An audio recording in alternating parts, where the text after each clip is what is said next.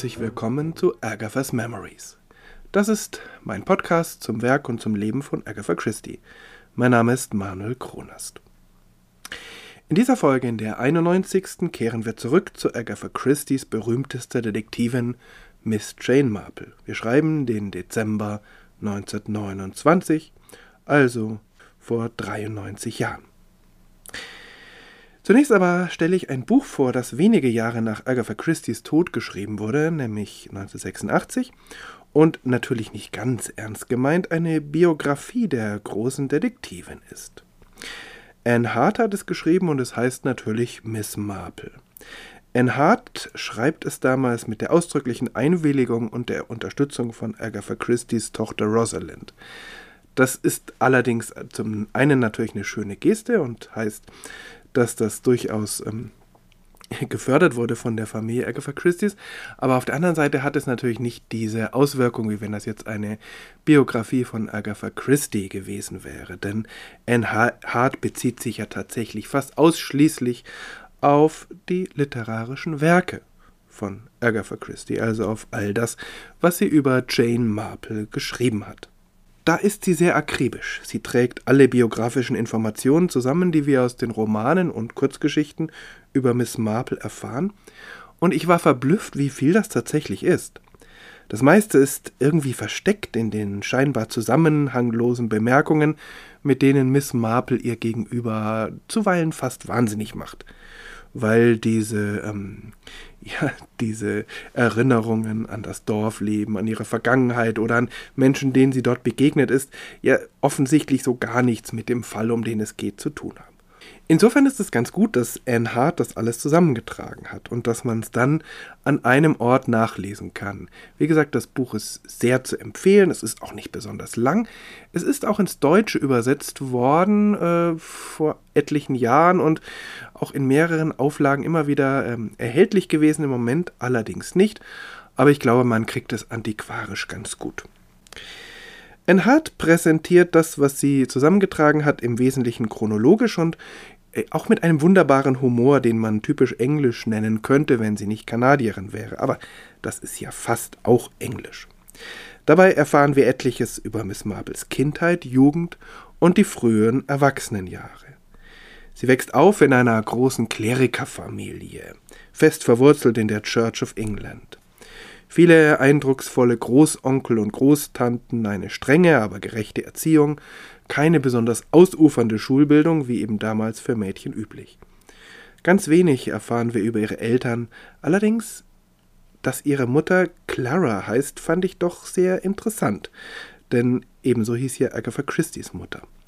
Eine unbeschwerte, fröhliche Jugend, dann viele junge Männer, mit denen sie ausgelassen tanzt, die ihr den Hof machen, mit denen es dann aber doch nicht so richtig passt denn eines verlangt Agatha Christie schon von den Männern, sie sollen nicht langweilig sein, sie sollen ja interessant sein und sich mit ihr auf Augenhöhe unterhalten können. Offensichtlich war sie damals schon sehr intelligent.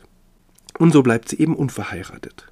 Über Sex wird damals natürlich nicht geredet, aber es gibt eine Menge davon. So äh, schreibt das zumindest äh, Miss Marple oder sagt das Miss Marple in einem, äh, in einem sehr späten Roman von Agatha Christie, nämlich A Caribbean Mystery. Dann aber brechen die Informationen ab.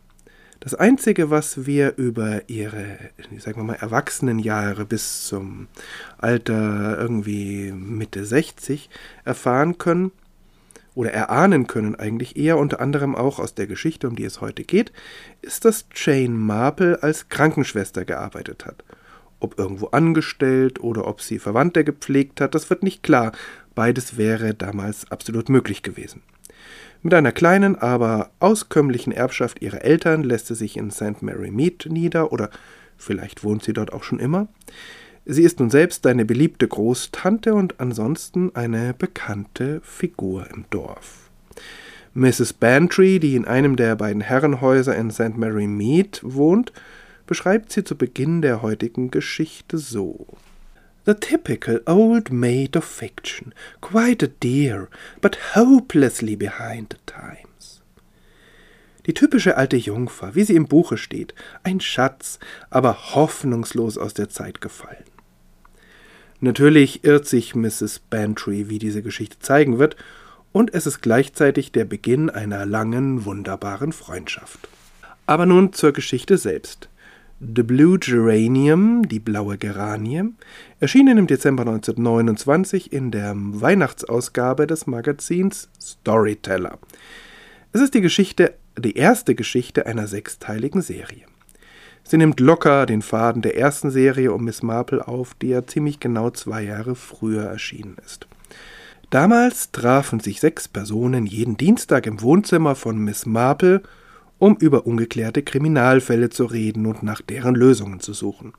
Und es stellte sich schnell heraus, dass die alte Dame, die eigentlich überhaupt niemand auf dem Schirm hat, die einzige ist, die jeden Fall aufklären kann. Und das nur anhand von Parallelen aus dem Dorfleben. Naja, fast nur anhand dieser Parallelen, denn es gibt auch die eine oder andere Geschichte, in der sie richtig ermittelt. In der letzten Geschichte dieser ersten Serie wird das auf eine humorvolle Spitze getrieben. Ihr Neffe Raymond West versucht sie zumindest einmal zu überraschen, äh, nämlich um ihr mitzuteilen, dass er sich mit der Malerin Joyce verloben wird. Aber Miss Marple weiß das natürlich schon, weil sie die beiden an der Jasminhecke beobachtet hat, wo schon der Milchmann um Annies Hand angehalten hat. Dash it all, Aunt Jane, said Raymond. Don't spoil all the romance. Joyce and I aren't like the milkman and Annie. That is where you make a mistake, dear, said Miss Marple.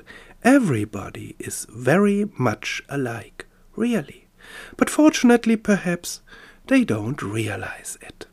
Ich muss doch sehr bitten, Tante Jane, sagte Raymond. Verdirb doch nicht die ganze Romantik. Joyce und ich sind doch nicht wie der Milchmann und Annie. Hier machst du einen Fehler, mein Lieber, sagte Miss Marple. Alle sind sich sehr ähnlich, wirklich. Aber zum Glück vielleicht merken Sie es nicht. Und diese Sätze beschreiben in aller Knappheit sehr gut die Ermittlungsmethode Miss Marples. Aber nun, das war die letzte Geschichte, die dann ähm, 1928 erschienen ist. 1929 wird der Faden neu aufgenommen. Die ersten sechs und die zweiten sechs Geschichten werden dann übrigens mit einem Nachzügler 1932 im Sammelband The 13 Problems zusammengefasst, wenn auch an der einen oder anderen Stelle in leicht veränderter Reihenfolge.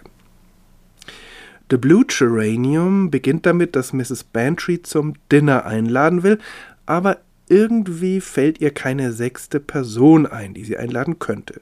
Sie fragt Sir Henry Clithering um Rat, den pensionierten Chef von Scotland Yard.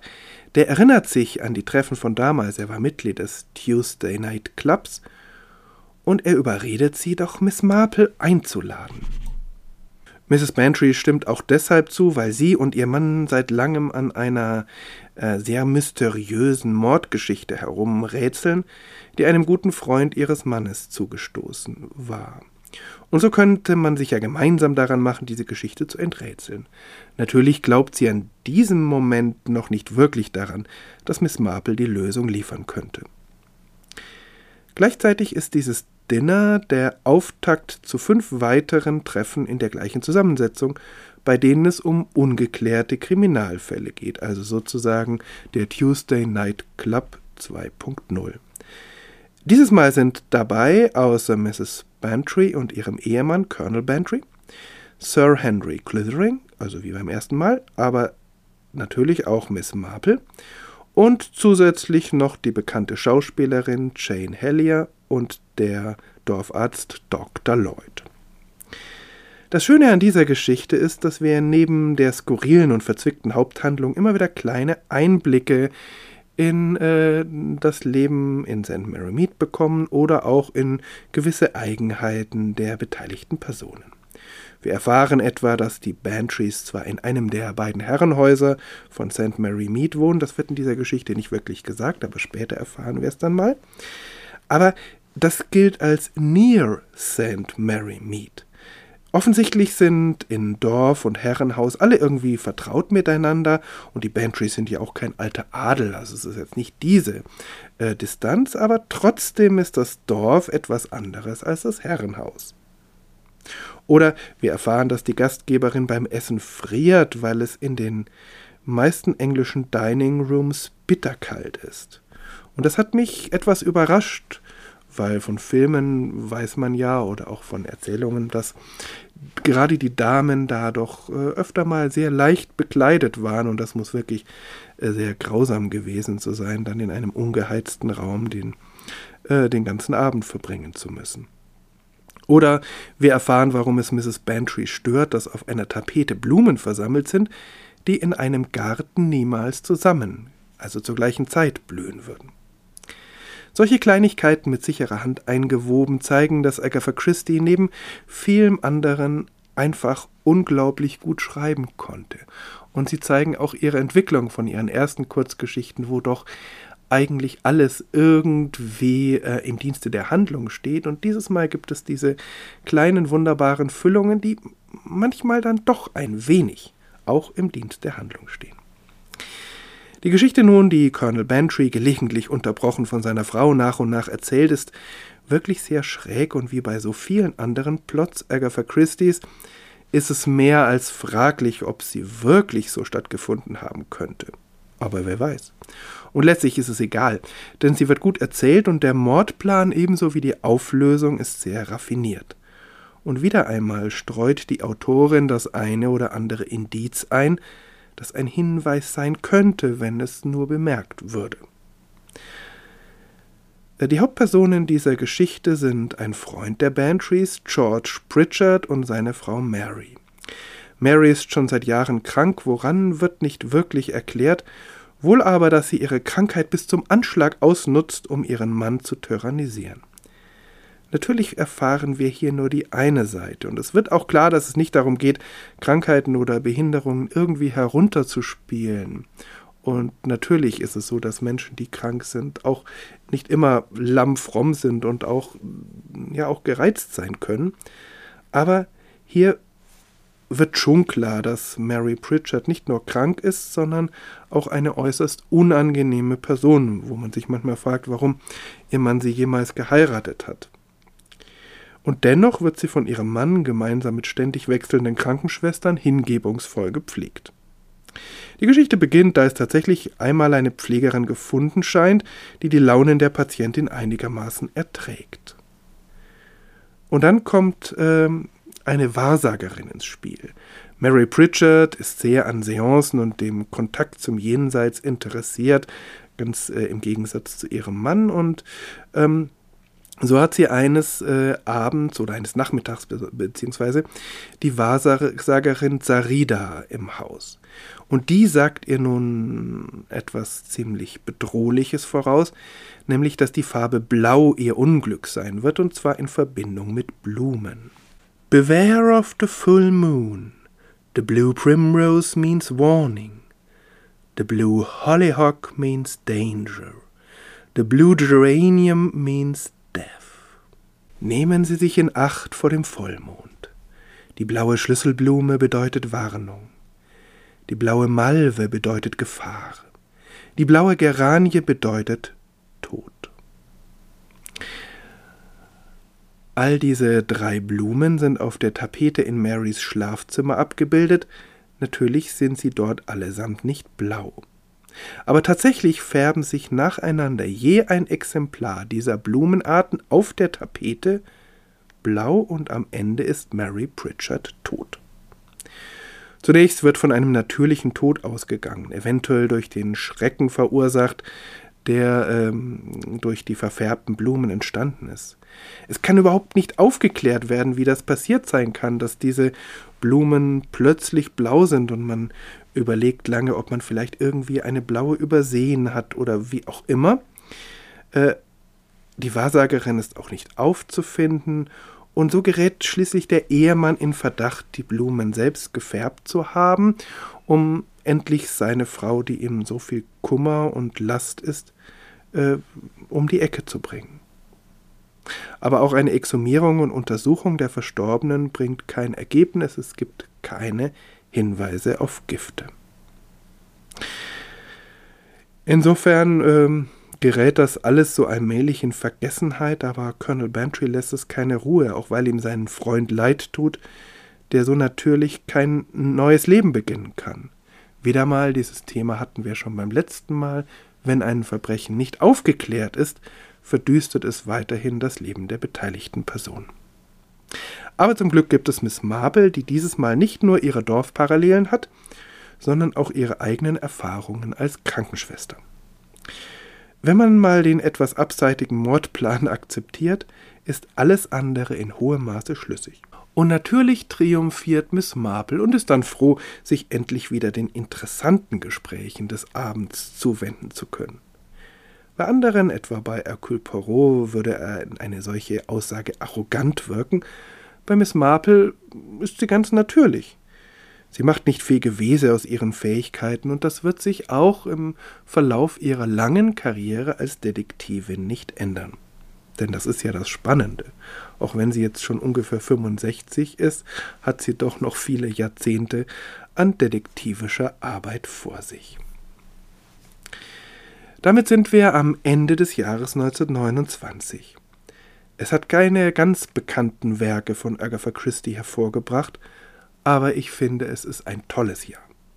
Agatha Christie hat sich wieder gefangen und sie schreibt mindestens genauso gut wie vor ihrem Krisenjahr 1926.